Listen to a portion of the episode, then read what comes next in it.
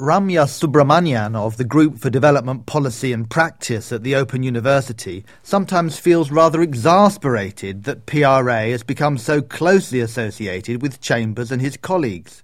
She pointed out to me that the approach has been widely used in India for a long time, where its potential, but also its acute limitations, are well known. For example, there is a very effective education program for women which works with adult women from scheduled castes, from the lowest, most oppressed groups in society.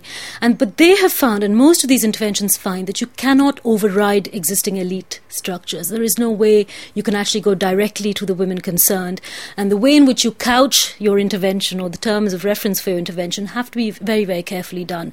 And I think in that sense you have to be very aware of the dynamics within a village so you don't make the conditions for the women themselves much harder and I think that's one of the other issues about participation is that as interveners we can go in, but we also leave. I think for feminist interventions, particularly, it's been very important not to sort of go in there saying we're here to change the world. And I think with participation, you can have agents who are overzealous as well in terms of thinking they're there to set the problems of the world right, which I think is not the way to go about doing it.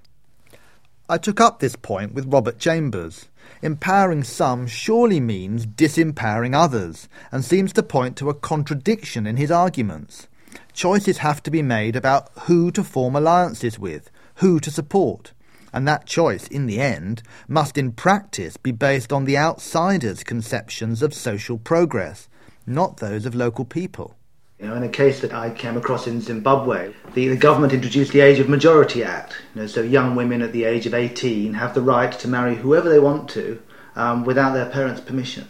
And that's a direct threat to the position of older women and of their fathers because it means that a family won't get bride wealth payments for their daughter. Mm-hmm. I don't see how one can pursue your line of argument in that case.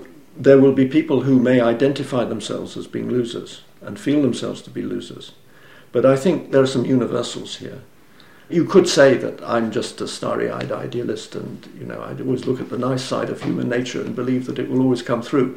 But, I mean, it's an empirical fact of life which we all experience that if you behave nicely to people, they tend to behave nicely back to you. And if you're hostile to people, they tend to be hostile back. There is a better side of human nature that can be appealed to even in these situations of conflict. Who decides on what is better? Who decides on those universals? Mm. Um, because, in a sense, what you're saying is that your value system, and perhaps my value system too, mm. which would prefer marginalized mm. young women to be mm. more powerful within a mm. population, should, if you like, take precedence over the prevalent local view. I think you see that in a participatory approach, there's a sort of meta value. I mean, that sounds a rather pretentious phrase, but I think there's a level of being and interacting and of values which provides some sort of answer to your question, which is a very, very important one. And this is the idea of enabling other people to express their values and of expressing your own, but in an open and non dominating dialogue and trying together to understand one another's point of view. Now, my optimistic sense is that if that is done, one's own views will change, and other people's views will also change, and will be improved through the dialogue.